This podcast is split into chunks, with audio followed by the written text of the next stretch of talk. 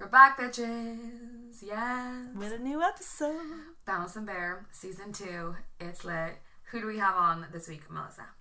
We have Bibi June from Glasgow. How you doing, Bibi? I'm doing good. How are you? I'm doing great. Mel, how are you doing? I'm doing great. Mm. Yeah, just sipping on my tea, you know, doing the usual. I think this is my second cup of coffee. Oh, Dark day. Indeed. So, for those of you who don't know who Bibi is a non-binary performance poet based in Glasgow, originally from Amsterdam, and they are the co-founder and director of In the Works. Bibi, what is In the Works? In the Works is a spoken word theatre company. That means we make theatre pieces that are based in performance poetry.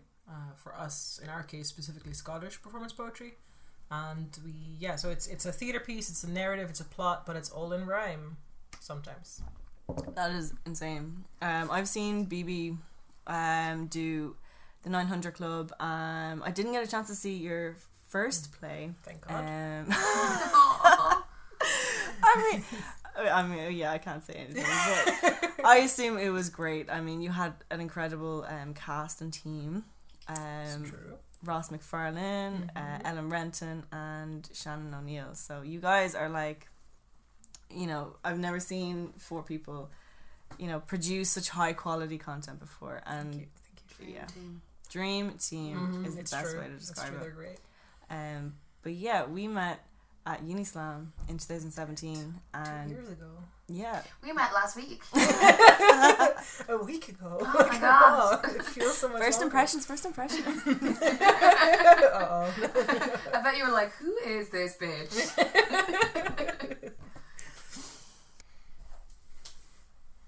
So, for those basic people like myself, can one of you please explain what UniSlam actually is?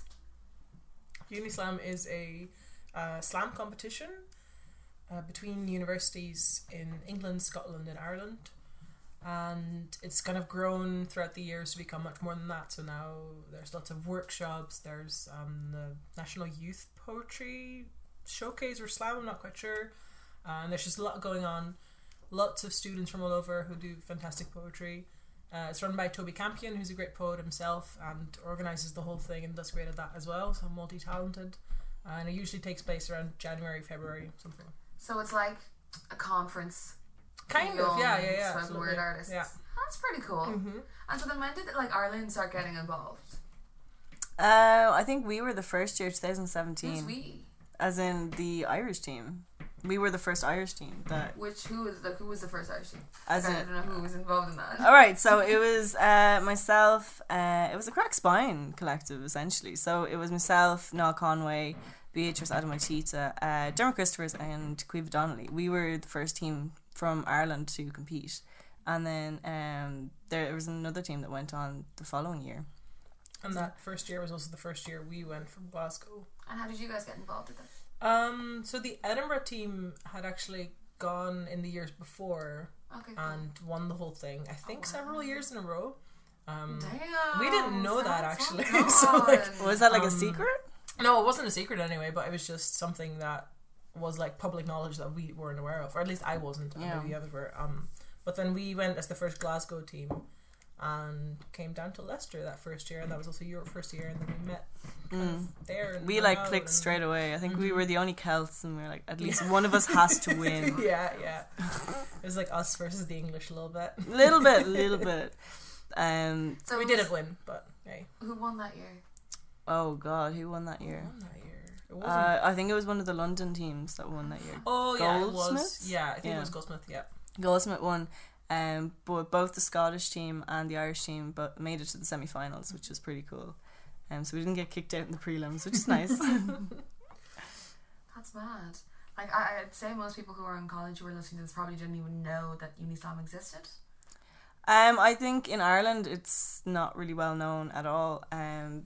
But it'd be really cool to see more Irish teams go abroad. To I think it's in Birmingham this year. Yep, it is. So does that change every year? Well, it was in Leicester for the last 2 years. I think it's also been in Edinburgh before. Yeah.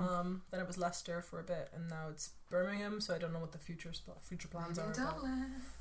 Maybe. Mm. Maybe if Dublin team wins at some point, take it home. Pressure. Challenge accepted. Yes, absolutely. But you've been invited, Bibi, to do a workshop this year at UniSlam. I did, which is really fun because I went the first year as a competitor with my team, and in the second year I came back to, because I wasn't a student anymore, so I went as a coach for Team Strathclyde, which is also a Glasgow team technically, just a different university. And then this year I'm going to lead a workshop and judge some of these poor students. No, I'm a very, very nice judge. That'll be great. It's really exciting to be invited, obviously, and I'm very happy that I get to go. Can you give us a quick spoiler on what it's about? Yes, well, it won't be a spoiler by the time this comes out, so... True. So my workshop will be about writing a poetry show. I've written a couple by now, so I thought that'd be a nice way to kind of introduce people to that. It can be quite scary, I think, to go into that from writing shorter pieces, and I'd like to think I have some knowledge to share about that, so... Right, so many questions. Right, so firstly, we're going to go into the whole writing a poetry show thing. Mm-hmm. But I personally would like to know, because I don't think we've kind of touched on it yet, but who you are. You know what I mean? I'm an enigma. Who you are as a person, how you got into spoken word, mm-hmm. that whole thing, your origin story. Yeah. My origin story. I started about 5 years ago, I think. I moved from Amsterdam to Glasgow when I was 19, and then was in university. And you were 19? Yeah. On your own? Yeah. It happens. It does happen. It was great, actually. It was really fun. Really? And then... What drew you to Glasgow? It was the university that accepted me. That often happens as well. It was meant to be. Yeah, it was, definitely. Universe. No, it was great. It partially, free tuition in Scotland. It's great. Jesus, I forgot about that. That's handy, isn't it? Love the EU. Love it. It's great. Love it. Hashtag remain. So I moved there, started university, kind of got settled, and then friends of mine started a sort of university open mic night for spoken word. So stories or poetry, all that. And I'd always been, I was one of those kids who wrote a lot, but I'd never wanted to be a writer per se. I just really enjoyed writing. Did your course, was it something to do with English? No, not at all. I studied sociology. Oh, yes! I'm a fellow social scientist. Yep. Go for it. So very unrelated. In terms of my work, I do cover a lot of those topics that I also studied, so that does really help. But I didn't study writing at all. Yeah.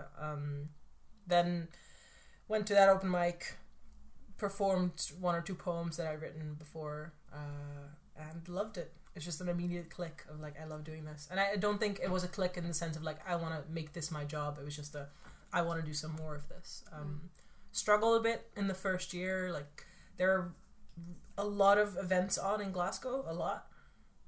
But I struggled going. I think going on your own can be quite scary, and then especially if you're performing. So it took a while, but then I met some people. I met Ross McFarlane, who I now work with In the Works, and we're besties, so not too irrelevant, but still. I met him, and we kind of went to a lot of events together. He'd been doing it for about a year as well, and that really helped. And then from there on, I started doing it more and more and more, and then in my year, studying for my master's, I kind of went, well, I'm almost done with university.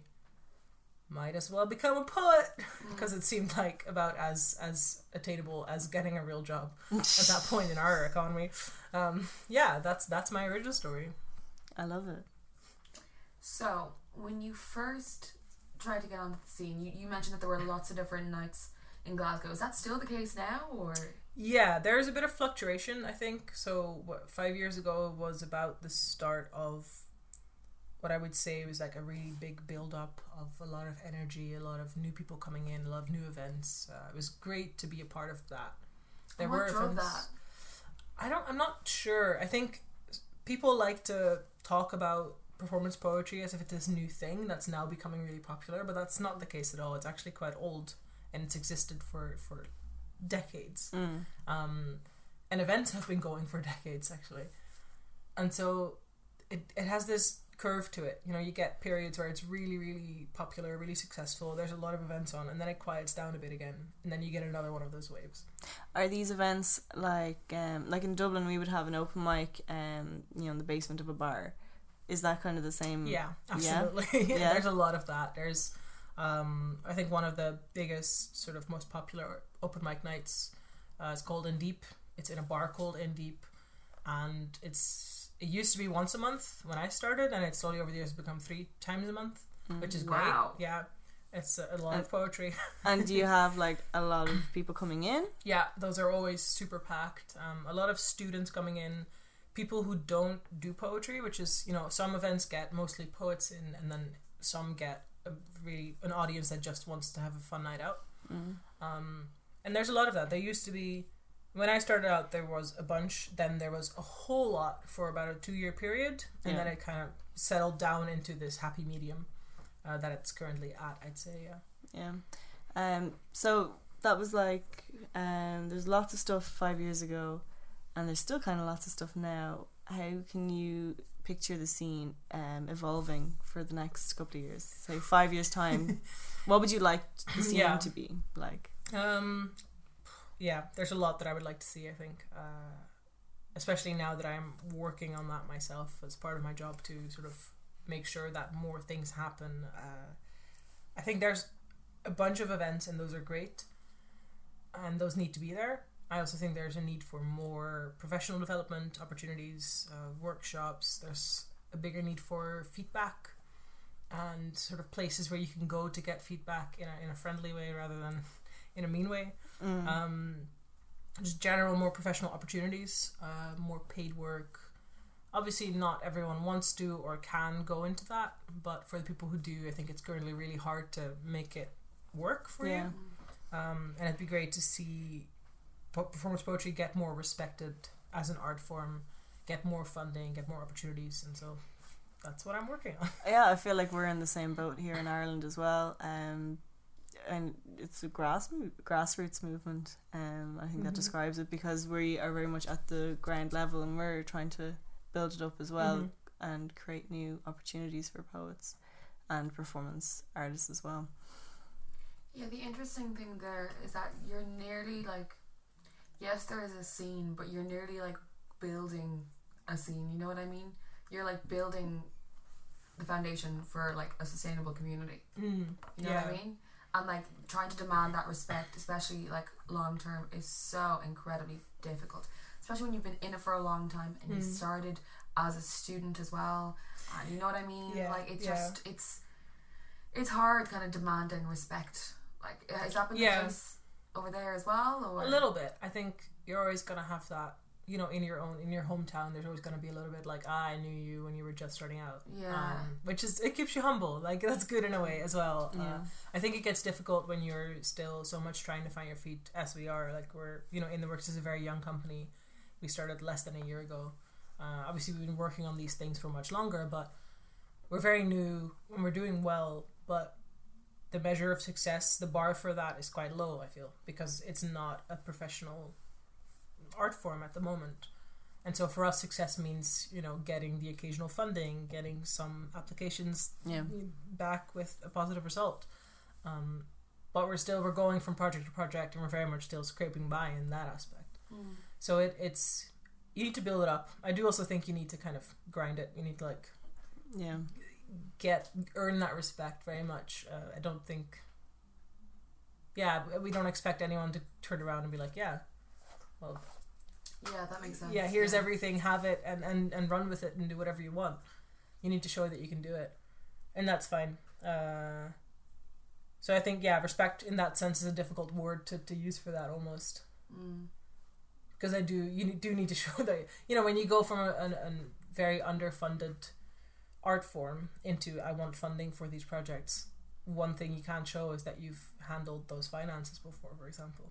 And I think that can be hard to find an opening in that section, and to prove to people that you are responsible and can do that, and that you're not just gonna waste it all on like hiring your pals to do poetry for you, which is totally not what we do. It is difficult to pitch an idea that you can't compare to anything else, and the closest thing you can compare it to is almost like, you know, it's a music night but it's not music, and storytelling but storytelling isn't really, like, it's kind of in the same boat as well. So you're trying to find things to compare it to, and then they go, oh, so it must be like this, and you're like, well, no, that's the closest thing I can compare it to. So yeah, it is a leap of faith. I think once someone in whatever council we're applying to sees it as like, okay, no, this does seem like something we can do. Mm-hmm. And I think just that one leap of faith will help us, because if we can then compare one project to the other, then we can build on the projects that are being done. So no, for sure. 100%. And I think you see there is a lot of growth in spoken word, and there are quite a couple of popular shows at the moment that are doing well, and I think that being seen really helps, because people go like, oh, I can visualize this to an extent. I kind of vaguely understand what you mean when you say you want to write a spoken word theatre show, things like that. And there are, in Scotland there are a couple of people now who are working their way to being a professional artist, or already are, and then alongside being an artist also do a lot of organising, and that's great to see. And there's people going into different directions with spoken word, with performance poetry, and succeeding in that direction. And it's very much everyone carving out their own little path, which is hard. Depends on how you look at it. I don't think many is the right word. I think there's... we're trying to do it in a professional capacity anyway. Yeah, I think it's obviously not that many, but it's starting to get to a point where I feel like it's getting more healthy. It's for a while it was one or two, and I think now we're getting to where there's a bit more of a spread. Yeah. And that's really good, because everyone obviously approaches it in their own way, and that mix of people will always gain better results than just one or two people. So we're getting there slowly. Yeah. I feel like Glasgow has almost a better, maybe industry is the right term. I saw that you guys got some really big American spoken word artists coming over, and you seem to have venues that can accommodate that, and you have poets that can, be supporting acts. Like, I mean, we had Saul Williams there in 2018. And then I think Lingo was probably the last big kind of festival or event that was able to bring these poets over and, bring audiences in and be like, okay, well, we've got Irish spoken word and we've got American spoken word and we've got English spoken word, and it's like, bringing it all together. And when Sabrina Benham came over, I was like, I wish we could have that in Ireland or in Dublin, like bring these poets over as well. So I think it really helps that Glasgow has such a big background in being a music place. Like a lot of big people will make Glasgow their Scotland date. So we have big venues.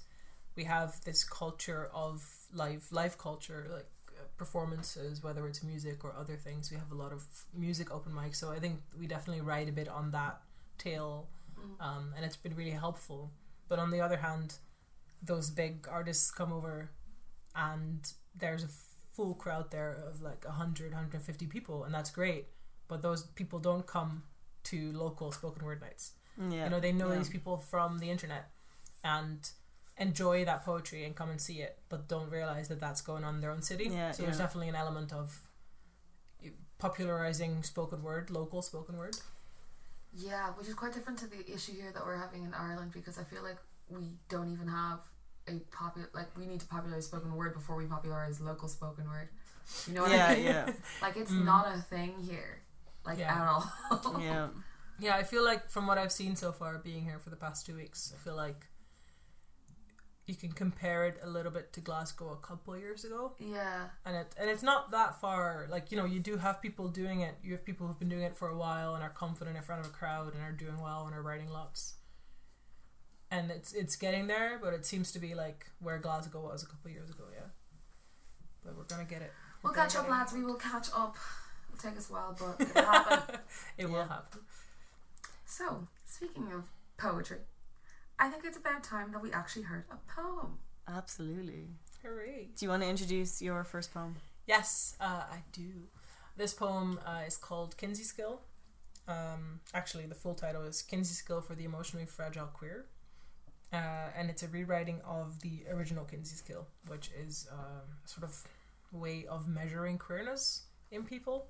So it goes from 0 to 6, with 0 being kind of tragic heterosexuality, someone who is like only attracted to for people who are only attracted to people of the other sex, in other sex. And then it goes to 1, 2, 3, 3 being like perfect bisexuality. 50-50 split. 50-50, you know, complete, yeah, both sides, whatever both means in that regard. Like, is that scale, does that measure like amory or sexuality or like what is... Well, it's orientation, isn't it? At the time that scale was made, there wasn't really a distinction yet between love and sexual attraction. So it kind of goes both ways a little bit, but then, yeah, so 3 is bisexual, 6 is the perfect homosexual, and then you have X, which is for people who don't experience sexual attraction, which we would now call asexuality. And that's the Kinsey Scale. So that is obviously bullshit.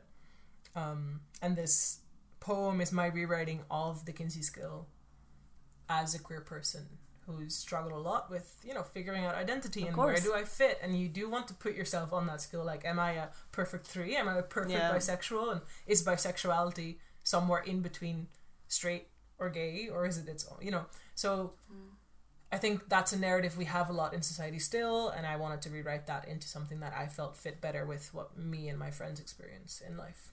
So Kinsey Scale for the emotionally fragile queer. 0. Who hurt you? 1. Your mother says she's not homophobic. No, not her. Not in this country. We are tolerant, we are progressive, we are good people, trademark. She still cannot imagine you coming home with a girl. Tells you how much easier it would be to date a man, but all her boyfriends have seemed so very difficult and you've always found that hard to understand. She says, I've thought a woman was beautiful or sexy before too. It's totally normal. The word twists itself into your brain like one of those songs that overstays their welcome. Normal. Normal. 2. When you were 13 and afraid, you knew a girl who was 13 and afraid, and one day you noticed the nape of her neck. The strands that had been left out of the bun for that messy look, that effortlessly beautiful look, that gay girl who is too young and too messed up to know look. Your hand would have fit so beautifully on the curve of her spine, the small of her back. You want nothing more than for your first kiss to have been her, but girls like boys, not girls, and girls find girls beautiful, but don't we all, and do we really know how not to be normal yet? 3. My parents named me Bibi at birth, as if they knew. Bi means two. Bi means binary. Bi means transphobic. No, fuck that shit. Bi means wanting the world to love you back so hard that you suffocate yourself in easy romance. But there is nothing easy about living in a straitjacket, a parody of instability, of compulsive heterosexuality. My name is Bibi, and I am bi, and I am non-binary, and those things are not contradictory. 4. I am predominantly homosexual, but more than incidentally heterosexual. Actual line from the Kinsey Scale. 5. Some queer boys never get to feel the touch of another boy in their life. Queerness does not inherently liberate us. The straight girl that kissed you once but never spoke to you again may become a gay woman in an unhappy marriage. You are not the only victim here. None of us will make it out alive without burning down the whole institution. Some of us light the fire that blows up the building. Some of us only barely make it out alive before it burns. We do what we can.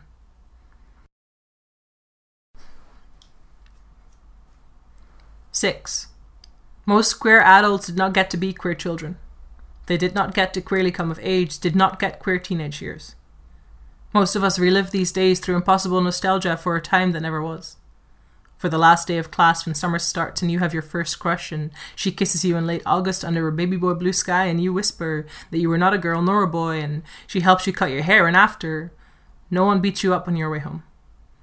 When you get there, you tell your parents you are gay or queer or trans and they say, we love you, we love you, we love you. X. Queerness is not measured in tally marks on a wall. There is no one keeping score.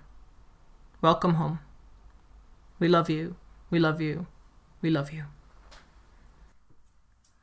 So Bibi is one of the best names I've ever heard in my whole entire life. Thank you. And it like suits you so well. Like all 3 poems, the other words you'll hear later on, like it sounds like a stage name, you know what I mean? Like people dream of having a name like that, you know? Yeah, it works quite well because Bibi June is my actual first and middle name. And that's my stage name. And now it works really well as a stage name. So handy. Mm-hmm. Melissa, do you have a stage name? No, I do not. Oh, wait. And actually, in a previous episode, we said we were going to come up with a stage name, but we never actually did. Yeah. I mean, Midge. Why Midge? I'm not gonna Melissa Ridge. Midge! Yeah, I'll try it out next time and midge. See. Oh, I'm sorry, you don't seem like a midge. But I feel you have to start with your stage name. Yeah, otherwise it's not going to happen. Yeah. I think I switched from using my full name, including my surname, which no one can pronounce. And then I was just I'll just drop the surname. And then I was Bibi June actually is a decent stage name. It's a really good stage name. And that line in that line in that poem is just you know the one. Yeah, you know the one. You know the one. Get it. It's just You're damn. It's one of those kind of ones. Well, when I make my debut as Ireland's first Hun spoken word artist, I will definitely consult you on what my name should be. Cool. Absolutely. 100%. Right. So in the first third of this podcast, we spoke a lot about spoken word theatre. Now I'm gonna have to get y'all to rewind. Yeah, because this is your jam, so we're gonna what the Jesus is spoken word theatre. So spoken word theatre, it kind of comes in many forms. Basically, everything that's spoken word in a long form format that kind of carries a narrative, whether it's an emotional one or a plot one. Could it be summarised as a play where the dialogue and narrative is poetry? Well, it doesn't even have to be dialogue. So it literally is, a play. But it can also be a collection of poems sewn together with good chat in between that carries an emotional arc, so it can really be many things, but what we do is create theatre pieces including a narrative and a plot that are fully written as poetry, and they're generally character pieces as well, which means we play characters, so not ourselves. Wait for the listeners, who is we? We is myself, and then Ross McFarlane, Ellen Renton, and Shannon O'Neill, who we are the ones who made The 900 Club, and we made A Matter of Time as well. I wanted to ask you, had you seen spoken word theatre before starting production on A Matter of Time? We hadn't seen it in the way we do it. And the way we do it was kind of just a happy accident. It literally came from what we wanted to write about. And when was this? So A Matter of Time, we wrote in 2017, early 2017, and then it debuted at the Edinburgh Fringe in 2018. 2017. Yeah. Wow. So not even that long ago. Who did you see beforehand, and what made you go, we got to do that? Or were you inspired by anyone in particular, or was it just you came together as a group and decided, right, we're awesome poets, let's fucking do this? I think, so there are couple of people on the in Glasgow poetry who write more narrative work. Kevin Gilday is one, Leila Josephine is another, and I don't think at the time I'd seen, because Leila's show Hopeless came out at the same time as ours did. Great show as well. So I hadn't seen any of that, but they do also write more narratively, so we had seen that. I kind of started writing more with trying to fit more inside those 3 minutes and trying to use gimmicks or kind of tricks to condense information, and which we also use in our plays a lot. And then we went to UniSlam together, and UniSlam really encourages collaborative writing, which is something that doesn't happen that much in most places I've been to, which is a shame because it's great. So we came together for that, wrote a poem for that together that we then never performed, which is a total shame, but we were saving it for the final that we didn't get into. So we had that, we'd done that, we really enjoyed it, and then after UniSlam we're let's continue writing together. What do we want to write about? So we went, what matters to us? And I think for us, A Matter of Time. No, that name came later. I think we wanted to write about climate change, and then we were how can we make that entertaining? That's, entertainment is a big factor for me in why I do this. It's, create something fun that people want to listen to, that then teaches them something or makes them think about something. So make them feel things. Yeah, exactly. And we wrote about climate change and sort of generational responsibility towards the people that come after us, and time travel, because everyone loves time travel. And then we could pitch it as a sci-fi story about this and all these cool things, and in reality it was a poetry show about climate change. So that was our first show, and it wasn't great. It was like people going, we can do this, and never having designed an hour-long show before. So being like, we don't know what the fuck we're doing. You know, we're just going to write some poems, and we're still really proud of it. But we can see the difference in having gone into our second show. The 900 Club was such a different idea of how to do that. Yeah. And the 900 Club, I got like a 5-star rating. 4 and 5 stars, yeah. Yeah, which is incredible. Mm-hmm. Yeah, we're really happy with that. Yeah, I could tell. Right. I'm just going to reel this back like a little bit. Mm-hmm. So this makes sense in my head, but I can't picture it. Mm-hmm. What does this actually look like? Right. So probably the best example is the 900 Club, because that's our latest show, and it's a very straightforward setup. So the 900 Club is 4 people on a bus, and that the whole show they're on the bus. So we're in these 4 seats, and we stay there, and we play a character. So it's not us, it's someone else. Those 4 people used to be a friend group of 5. One of them died. They fell apart after that, haven't seen each other for 5 years, and now they're reuniting to go on what used to be their annual camping trip. So they come to this bus. There's a lot of tension. There's a lot of unsaid things, you know, a lot of feelings that have been hurt. And that's the whole hour. They go through that. They talk about the past, and then it all ends really lovely and nice. And obviously there's a lot more to it, but that's the foundation of it. It's like minimalist theatre. Is there like a staging like element? Is there music? Barely. There's no music, there's no background sound. It's just we've been using stools so that we still sit slightly above the audience, but we do sit down for the entire piece. There's a bit of walking around, but not much. It's mostly just us sitting there. We act, again, minimally. There's acting, there's reacting to each other, but it's not like a full theatrical play. Is there any improv at all, or nope? And it's not just one person says a long poem, the other person says a long poem. There are bits and pieces where you have sewn it together, and you used what's the name of that famous play? Hamilton. Right. Yeah. You showed me a song from Hamilton that like kind of gives an example of how to do it. Yeah, well, we didn't do that particular technique in but Hamilton is, you know, one of my big inspirations in terms of writing, because it's fantastic. But it's about using language. So on the one hand, there's like the actual written words. How do you use that? You know, that's poetry. And then there's how do you create a performance that says more than what the words are saying, just the words. So, for example, we use in one poem. We had this moment in the show about halfway through where we got into a fight.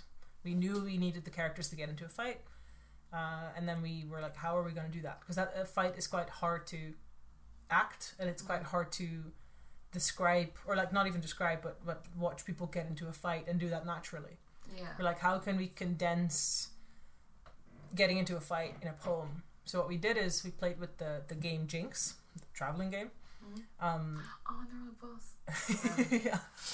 So we have characters jokingly jinx each other, and then things get more heated, and they keep jinxing each other, and so they keep basically shutting each other up, which is really annoying. And so people get more annoyed, and tensions rise, and that's the 3-minute poem. Whereas if we hadn't used that gimmick to write that fight, it would have been much longer, because it takes so much longer for people to get into a fight if you're just having them talk to each other. And so we use Jinx to have them get into a fight real quick, because how annoying is when someone goes like, no, you shut the fuck up right now, like I'm gonna talk for a bit. And that really worked. That worked out really well. And then we have a big moment where one of the characters jinxes the rest and goes like, shut up, I have a secret to tell you. And it's this tense moment where suddenly from this loud fight we go into a really quiet moment, and that's probably my favorite moment of the whole show. So that's kind of how, for us, the added benefit of writing a longer piece versus writing a 3-minute piece is that you get to play around with all these structure and gimmicks and fun ideas to put in there. And that's, to me, what spoken word theatre means. And so there's probably a lot of people who are listening who think, oh my god, I would absolutely love to do that. Like, that sounds like right up my alley. So for anyone who wants to get involved and, you know, write their first show piece, Performance? Show? I have no idea. Show. Like, how do they go about finding people, you know, to do that with, and, you know, building a team together and, like, writing a script and writing pieces, and how does that work? That's what In the Works is about, isn't it? Kind of, yeah. So we are very much wanting more people to do that. We find it really fun. We think it's a great art form. I want more people to do it. So we're trying to create more opportunities for people to get into that. But it is also something you can start on your own. It's hard because, like I said, narrative design and structure is something very different from writing a 3-minute piece that needs very little structure. So it's hard, and I would recommend just, you know, if you have any friends that you write with. If you have any friends. If you have any poet friends, is what I meant. No, but yeah, do it with people that you genuinely like, because you're going to get into this thing that you're going to give each other a lot of feedback. You're going to give each other a lot of criticism. It's quite hard. A show needs a lot of editing and a lot of rewriting, and sometimes it can be really hard to hear someone say, this doesn't make sense, rewrite it. So do it with friends. You'll learn to trust each other. Try maybe writing some pieces together before you go into writing a show. That can help.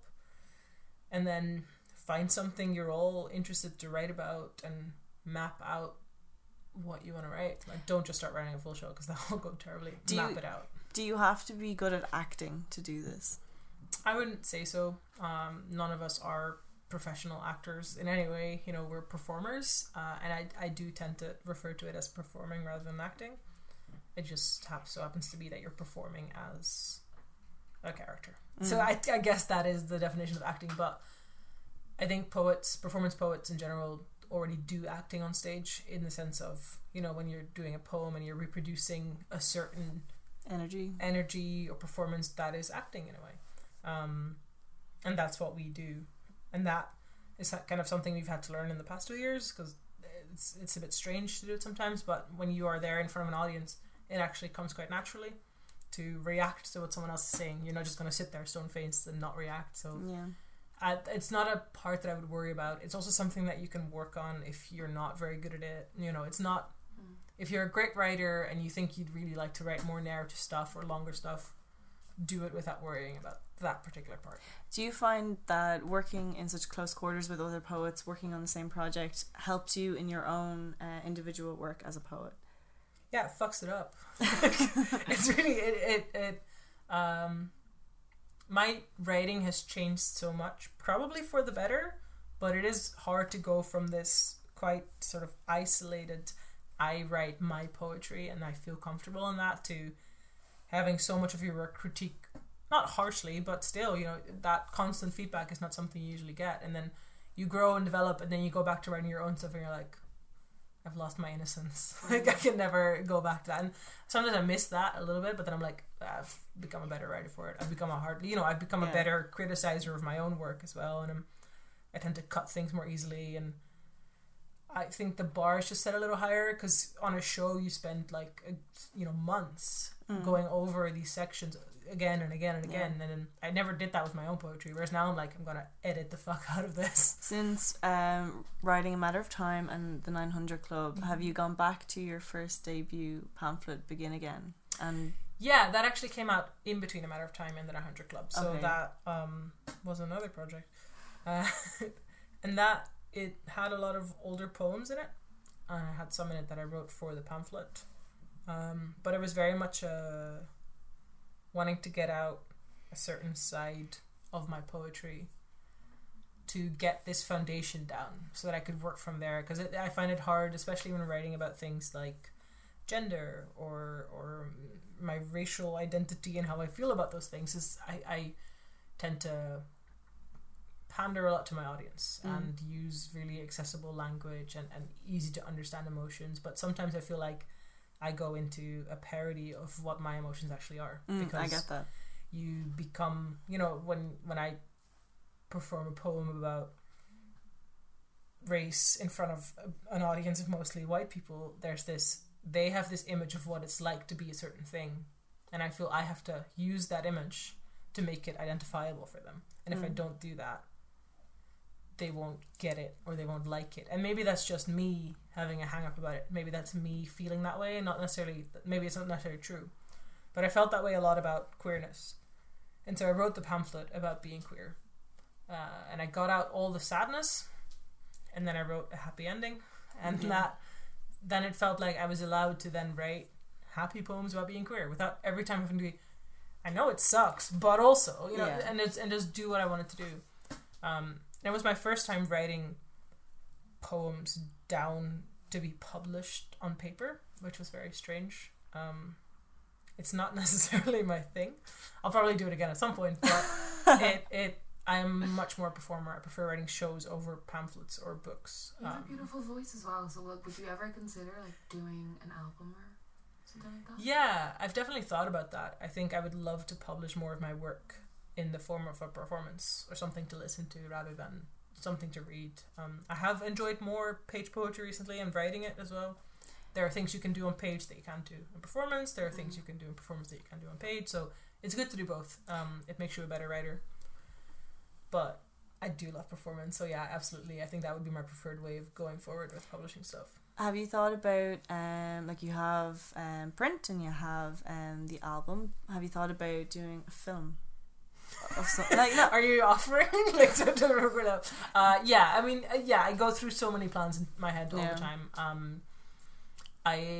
There's a lot of really awesome poetry videos out there that I really enjoy, and I think I enjoy film as an art form, and I think it mixes quite well with poetry, but it is something you need a team for, and of course I don't currently have the resources to do that. I think it can be quite hard to get that together. Because I was super excited when you said that the 900 Club would be done on a bus. Yes. So like it's almost like you're bringing the audience with you and putting them into that space. And it is still performance art. It's live literature, performance art. And like you see people come out with their videos and they're crafted beautifully. And I'm like, I wonder how spoken word theatre would come across on the screen.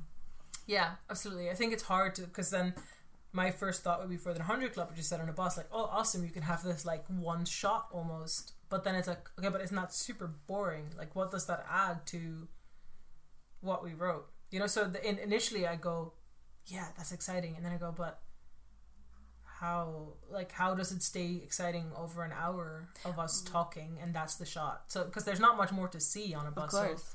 So, I think I would probably want to write something specifically for that. Yeah. Because we do a lot of describing the scene or setting the scene in our poetry for our shows, because you have to. And then if you have video with it, you don't have to do that. So you'd probably have to write something that doesn't do that specifically, so you don't have this like overexposure for your audience. Yeah, of course. Should we listen to the second poem? Oh, that's a good idea. Yeah, more poetry. Yeah. Do you want to introduce your second poem, Bibi? Yes. I've brought today three poems about being bi in different ways. Yay! The second poem is about being bilingual. And it so I'm originally from Amsterdam. I'm Dutch. And I moved to Glasgow about 6-7 years ago. Quite a while. And I basically only write in English, which I find a shame sometimes, because I do love the Dutch language, and I think being bilingual is a great thing. So I wrote this poem to kind of get at the arrogance of native English speakers, because I think there is a lot of arrogance that comes from cultural history of, you know, owning the whole world and blah, blah, blah, all that. So this one is about that, and about my difficult feelings towards the English language, which I love because my job is writing words in English, and I also hate it. So this poem doesn't have a name, but I hope you'll enjoy it. Mijn moedertaal klinkt als kogels door een kerk. Onherroepbaar niet van hier, mijn accent only makes sense als je mijn native tongue kent. De waarheid is, the truth is. I've got nothing to say to you. I'm not native. Not to this country and not to this language. I will never wrap my tongue around your sentences the way you do. It's muscle memory and geheugen that I don't have. But I've got muscle nonetheless.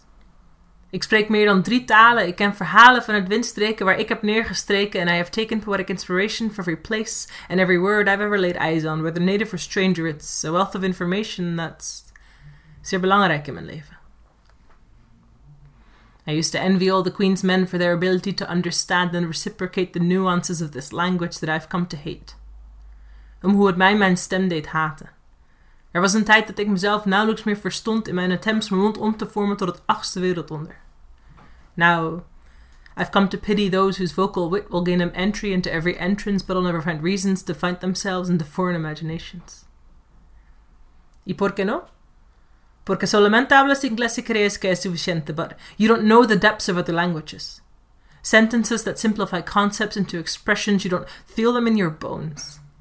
The way that makes sense geen zin maakt in het Nederlands. The way that the monkey does not come out of your sleeve is it does mine, but we both carry our hearts there sometimes. See, the differences in our languages aren't all that many.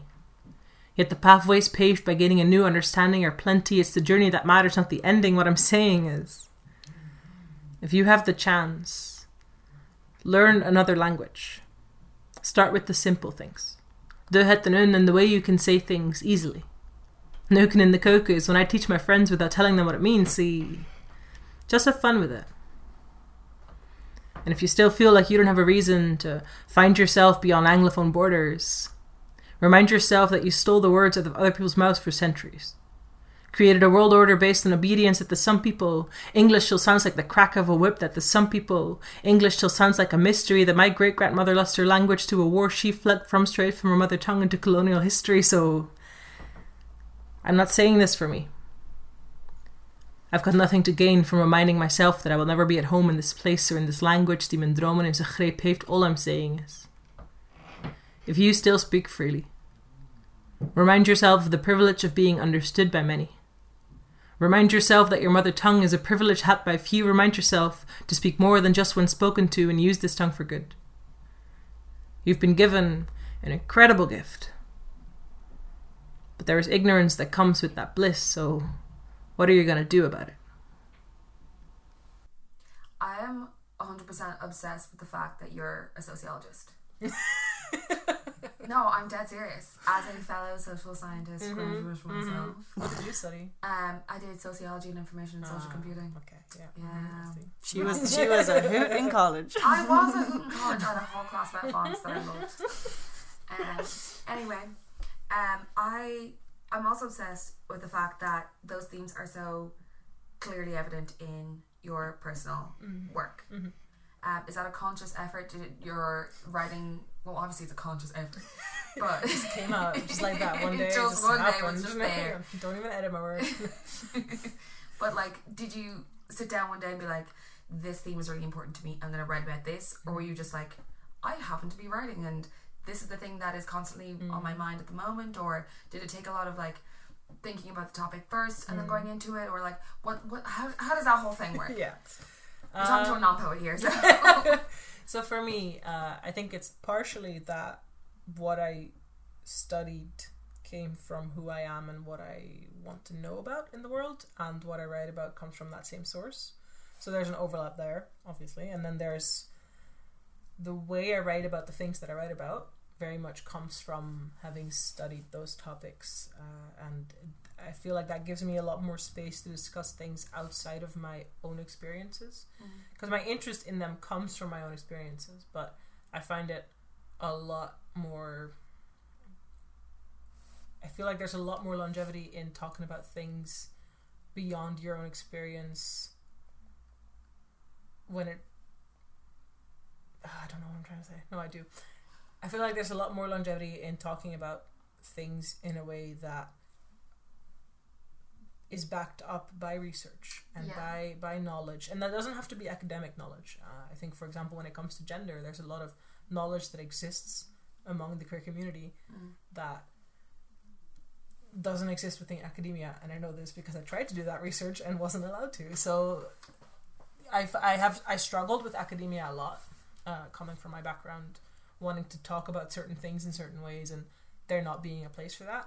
And I found that place in poetry, but that doesn't mean I let go of that kind of rigor and interest in the whole story and stuff beyond my own experiences in life.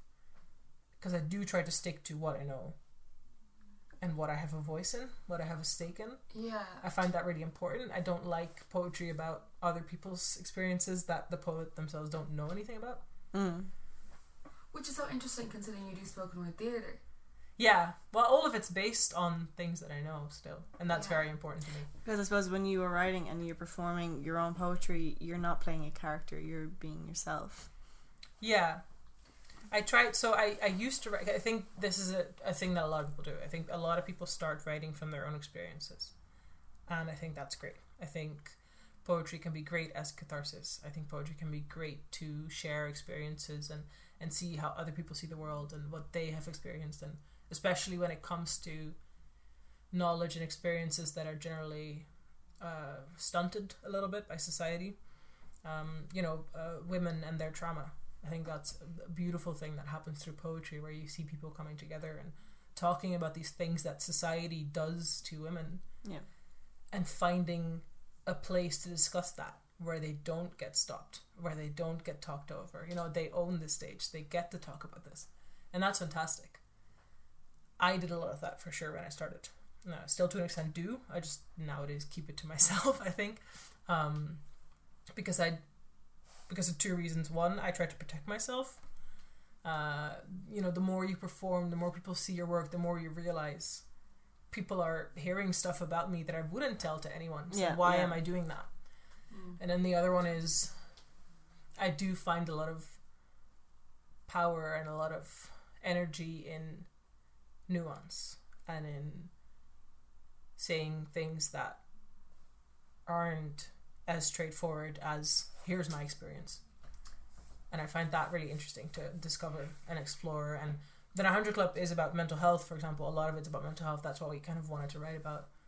But there's a lot about like people with mental illness can be horrible to the people around them. They can still be great people. And there's a nuance there. And we tried to... And that's, when you have an hour, that nuance is so much easier to find. Yeah. Because doing that in 3 minutes is impossible. It's impossible for me, at least. Like, I struggle with it. So 3 minutes can be great. An hour, fantastic. Like, in an hour, you can say so much. We created this character called Noah. No one sees him in the whole play because, he's dead, but he's there. He's fleshed out. Yeah, he's a character, and he existed, and he's not just a fictional character. He's someone that we piece together from all our own experiences, rather either with our own mental illnesses or with having experienced that in the people around us. And he's lovely and wonderful and a great friend, and he was also a dick and he did horrible things. And that nuance that we then put into a character, but we wanted to talk about those things that don't necessarily always get discussed to that depth. Mm-hmm. And I think that's what inspires my work a lot, like that looking for nuance, looking for a wider idea of my own experiences. I get that, but you do it in a very, very interesting way, right? Where it's, I mean, of course it's emotional, but it's nearly not scientific, but like slightly theoretical as well. Mm-hmm. You know what I mean? Like, you blend like things that I would have read personally and experienced personally as well with storytelling in a beautiful, beautiful way. Because I think academia and the social sciences in particular, to do well in them, you do need to be versed in a certain type of storytelling when you're writing your essays. Mm-hmm. But to blend that then with the creative and slightly more emotional elements, but still make it entertaining and very digestible for the masses, is kind of exactly what we need right now. You know what I mean? Do you get my talking to you? No, you're onto something here. Which I really enjoy, to be perfectly honest, and is something that I think it's the type of art, let alone like spoken word, that we need right now. You know what I mean? Because I deal with a lot of people. I'm the non-poet on this podcast. We all know. Like, I say it all the time, right? So my train of thought is like, can I show this to my dad or my little sister or my boss at work and be like, do you have a better understanding of this topic or this framework, or are you more interested now in this from listening to this piece? And I genuinely think your work does that. Where a lot of work nowadays is very, very emotional and very, very reactionary, which is completely fine. That's no problem. Enjoy your life. But I do think that your type of creation is the kind of work that will, like, transcend just, you know, us diehard spoken word enthusiasts. You know what I mean? Thank you so much. Okay, yeah, let's talk now. No, it's great. I love it. No, but I get what you mean. And it's really lovely to hear because that is what I aim to do. I very much care about entertainment and accessibility. Those are, like, so important to my work. But then I do come from a theoretical background. That I love research and I love, you know, finding ways of telling the whole story, like finding the whole story. And for me, I tried doing that in academia and couldn't find it there because I felt like a lot of things were left out of that world.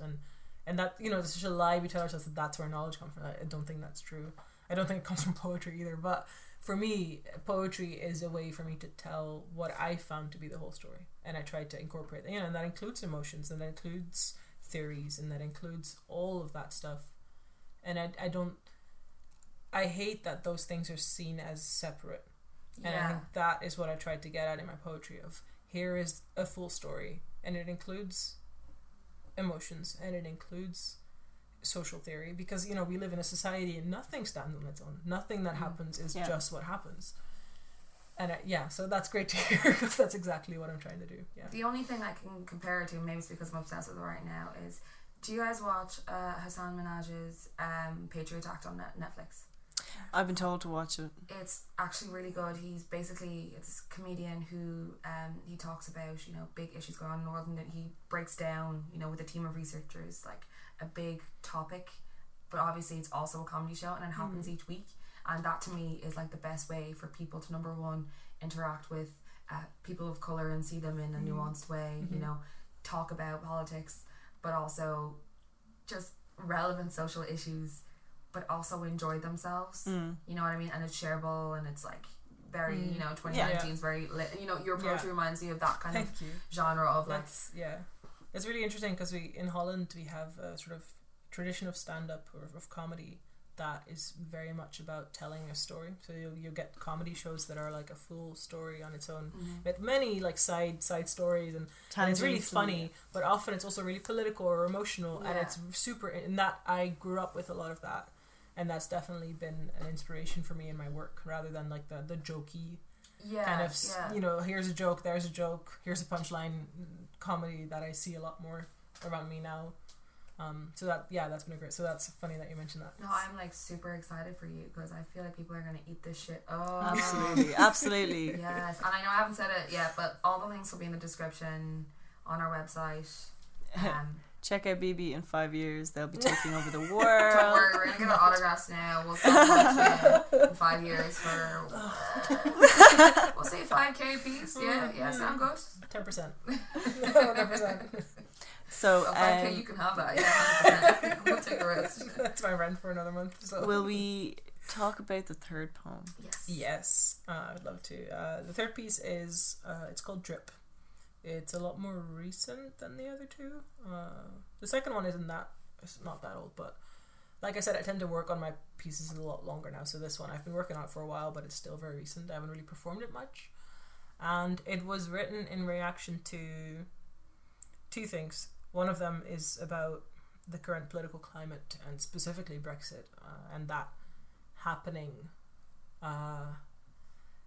in a period where I was starting to feel at home in Glasgow for the, you know, that was like 5 years in, and I was finally starting to feel like I was home in this place. And then that happened, and that's a big fuck you. That's a big, like, you know, we don't really care. And it wasn't Scotland. That's the problem. Like, Scotland didn't want to listen. It's going to get very political, but yeah. So Brexit, you know, we all know. You know, we know those feelings. And on the other side, my family is Dutch Indonesian, and my great grandmother, who lived until I was about 21, she came over from Indonesia to live in Amsterdam, and I only realized the impact of that on my family and on me when I was about 21, when she died. I started to think about those things, and I realized the massive impact that has had, like, who we are is shaped by that. And I think those things kind of came together to mean so much to me, you know, this being a foreigner in this country, but also to an extent being a foreigner, like I don't have a Dutch history behind me. It's Indonesia on one side and it's Poland on the other from my dad's side. So yeah, a lot of feelings there. And this is not the only poem that I've written about that. This is just the one that kind of happened from that. My feelings about Brexit that I've been ignoring for ages, because like, who wants to think about that shit, right? And I didn't want to write a Brexit poem. I didn't want to be like, fuck Brexit. You know, that does well with the crowds, but like, that's not what I wanted to write. Is that a theme now? Are people doing Brexit proms? Maybe not proms. Here so much. Maybe not here, but like definitely in Scotland. Interesting. No, I just think, you know, because it's really, I find it really easy to be political, because everything about me is political, politicized, I should say. But this was one where I wanted to kind of find that emotion behind it, you know, like how sad is it? Like how sad is it that I'll have to apply and potentially pay for the same rights that I have now? And how sad it is it that my great grandmother had to leave Indonesia after that whole history, and the things that Holland did to Indonesia and colonialism, and like those are words, like we say colonialism, but what does it actually mean? What does it, what does it feel like? And that is something I feel like we ignore too much, or that I ignore too much in my poetry, because who wants to feel that shit, you know? And so it's a personal discovery that I feel is necessary, and I feel like a lot of, especially poets of color, really need to feel comfortable in doing that, and learn to become comfortable, because I see a lot of this happen where we talk the politics and we say the big words and we do all that, and it's a performance for a white audience. And it ends there, and it doesn't go further, because we don't feel comfortable saying our own truths and our own feelings. And that's a really long introduction to a very short poem, so here's Trip. Since setting foot on this soil for good, I've spoken more apology than truth. I felt the lack of endorsement reinforce my otherness. It bothers me. Spontaneity smothered by Britishness, we play a skittish tug-of-war. I am found too forward in this backwards culture. We see eye to eye at the standstill. On one side, the child forced into assimilation. Less ancestor than surrounding, stung wet with pronunciation, Pavlov's appreciation dripping, drip, drip, drip, spiraling downwards, chin wet with regret. Do you speak to your mother with that tongue? You should feel sorry, feel ashamed, feel apologetic, feel nothing. Better let it sit. Thick with insipidness, fester under skin, where blood binds foreign to kin. An eye for an eye at the standstill. I, born underneath the sea, grind my teeth on your grit. Speak polite, follow your writ, abide my time, bindingly. It sits wrong with me. That I should retaliate my own mistakes, teach self-hatred as cultural tradition, but I can't stop fitting this body through the gates. Bite my tongue out of habit, or because I've grown addicted to the taste of blood in my own mouth. I was born a foreigner. This liminal position feels like home to me, reminiscent of bedtime stories about the soft cushion of ownership. I'm used to being the hidden history of a country, so I'll only find it comforting when I finally become yours. So it's time for everyone's favorite part of the podcast. Oh yeah, 2 questions. And a demand. Do we have a jingle for this yet? No, we don't. Stop asking me every single time. I'm not making a jingle for 2 questions and a demand. Ding, ding, ding, ding. Oh, no. There it is. That's your jingle.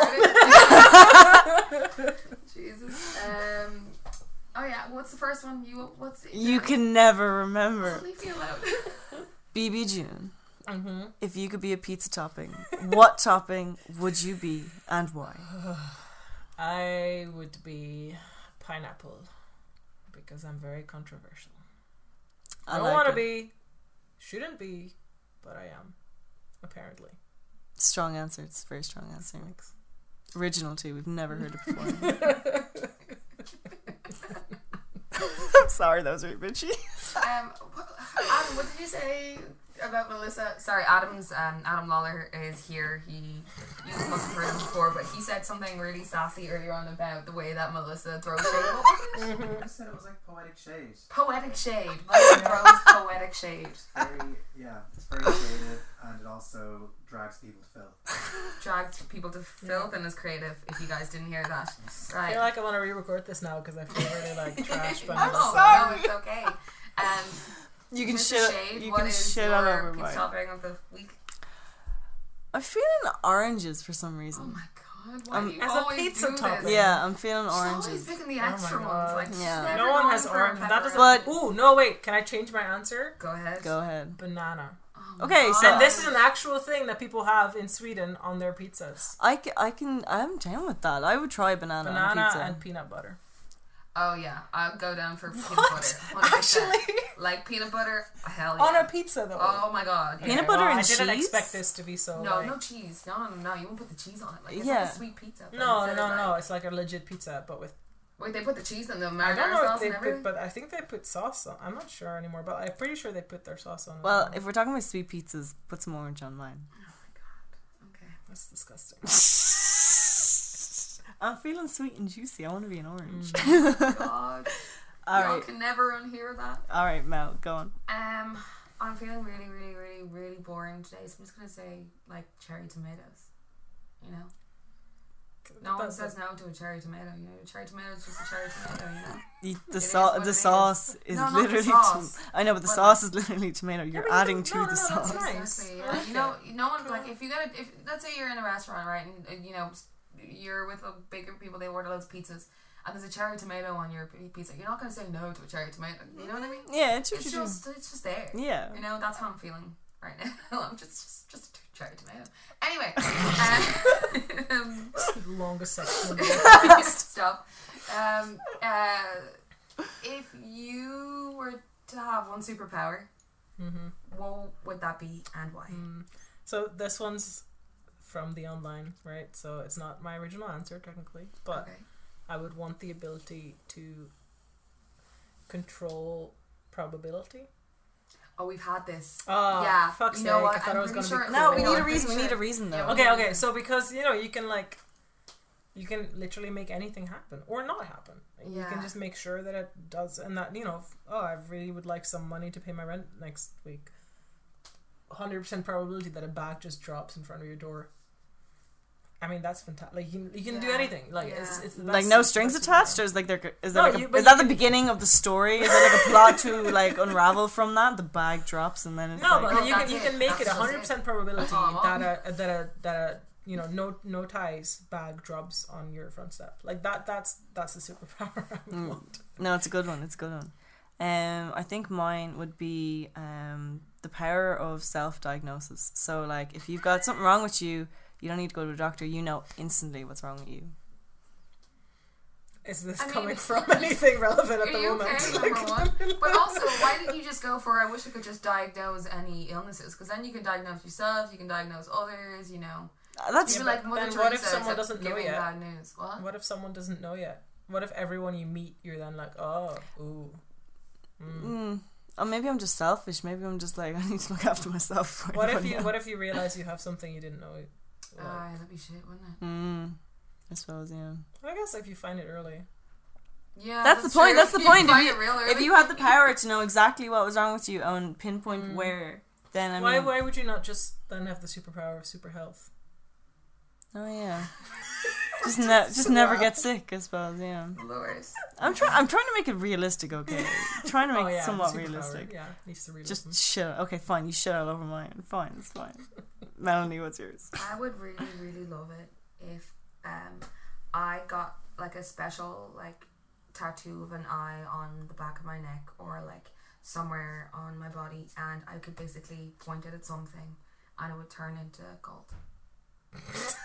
So an eye on the back of your neck, or maybe on my hand or something. I don't know. And like you don't know where we're aiming at. With your eye. Does the eye extend to your hair? No. It's not. It's like a tattoo of one.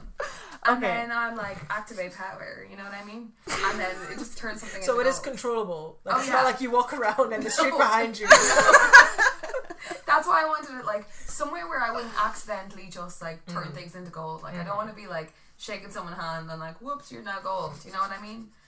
Yeah. And I'm like, who's gonna be looking at the back of my neck? So what you're saying is you want to be the gold digger. 100%.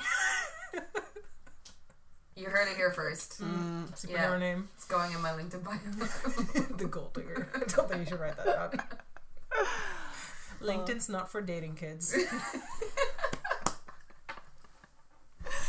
Okay, so we have asked our two questions, and now we come to our demand.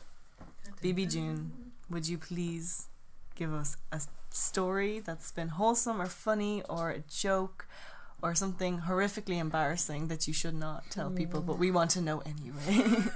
All my embarrassing stories are super mundane, because there's the anxiety kicking in about like these mundane things you did wrong. Yeah. Anyway, no, I feel. I'll go for something wholesome because that's my brand.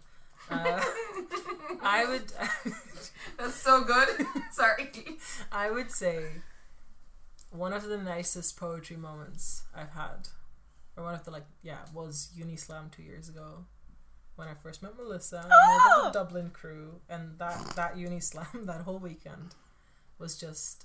It was, I think, the first time that I'd gone outside of Glasgow and be around other poets, and just that getting together and seeing so much great poetry and meeting so many people who all love the same thing, and then, you know, spending time together outside of the slam as well. I think that was just all so nice and lovely, and she really showed me what I loved about what I was doing, and it gave me that extra push to be like, I think this is what I want to do. So that's amazing. Awesome story. That's so awesome and lovely. Yeah, we seshed hard on that trip. I didn't want to say it, but that's not my brand. That's my brand. Yeah. Well, that's it for another episode. Thank you, Bibi June, so much for being on it. It's been a pleasure. Yes, I had to nab you while you were in Dublin. Yeah. But yeah, if you want to see Bibi June perform poetry, are you going on tour with the 900 Club this year? Not with the 900 Club. We have a different show going on tour called Makeshift, which is a whole new show, which is hopefully going to be touring like all over England, Scotland, and Ireland, if all goes well. It's not all planned out yet, so we don't know where we're going yet. But Makeshift online. You can find us at In the Works, InTheWorksTheatre.com, which is all our socials on it. I'm on Facebook, Bibi June Poetry, something like that. Oh, we have all the links, don't worry. Cool, yeah, it'll be down there. You can see it all in there. Yeah. Thank you so much for joining us. And guys, we hope you enjoyed their poetry. They're a fantastic artist. And check them out, because you won't regret it. That sounded oddly threatening. I don't know why. Melanie, that's your brand. As usual, don't forget to like, rate, review, subscribe, do the thing. So this podcast now isn't just on Apple Podcasts, it is now on Spotify, and to be honest, most decent podcasting apps. Thank you very much, Anchor. So do the thing, tell a friend, and enjoy your lives. Oh, can people buy your pamphlet anywhere? Yes, they can buy that indeed. Nice. They can buy it on the Speculative Books website, which is speculativebooks.net. We'll find it, and it'll be in the links. You know exactly where it is. It's like 7 or 8 quid. Yeah, it's great. Buy it. Support local artists. Buy the book. Woo! Enjoy your lives. Bye. Bye.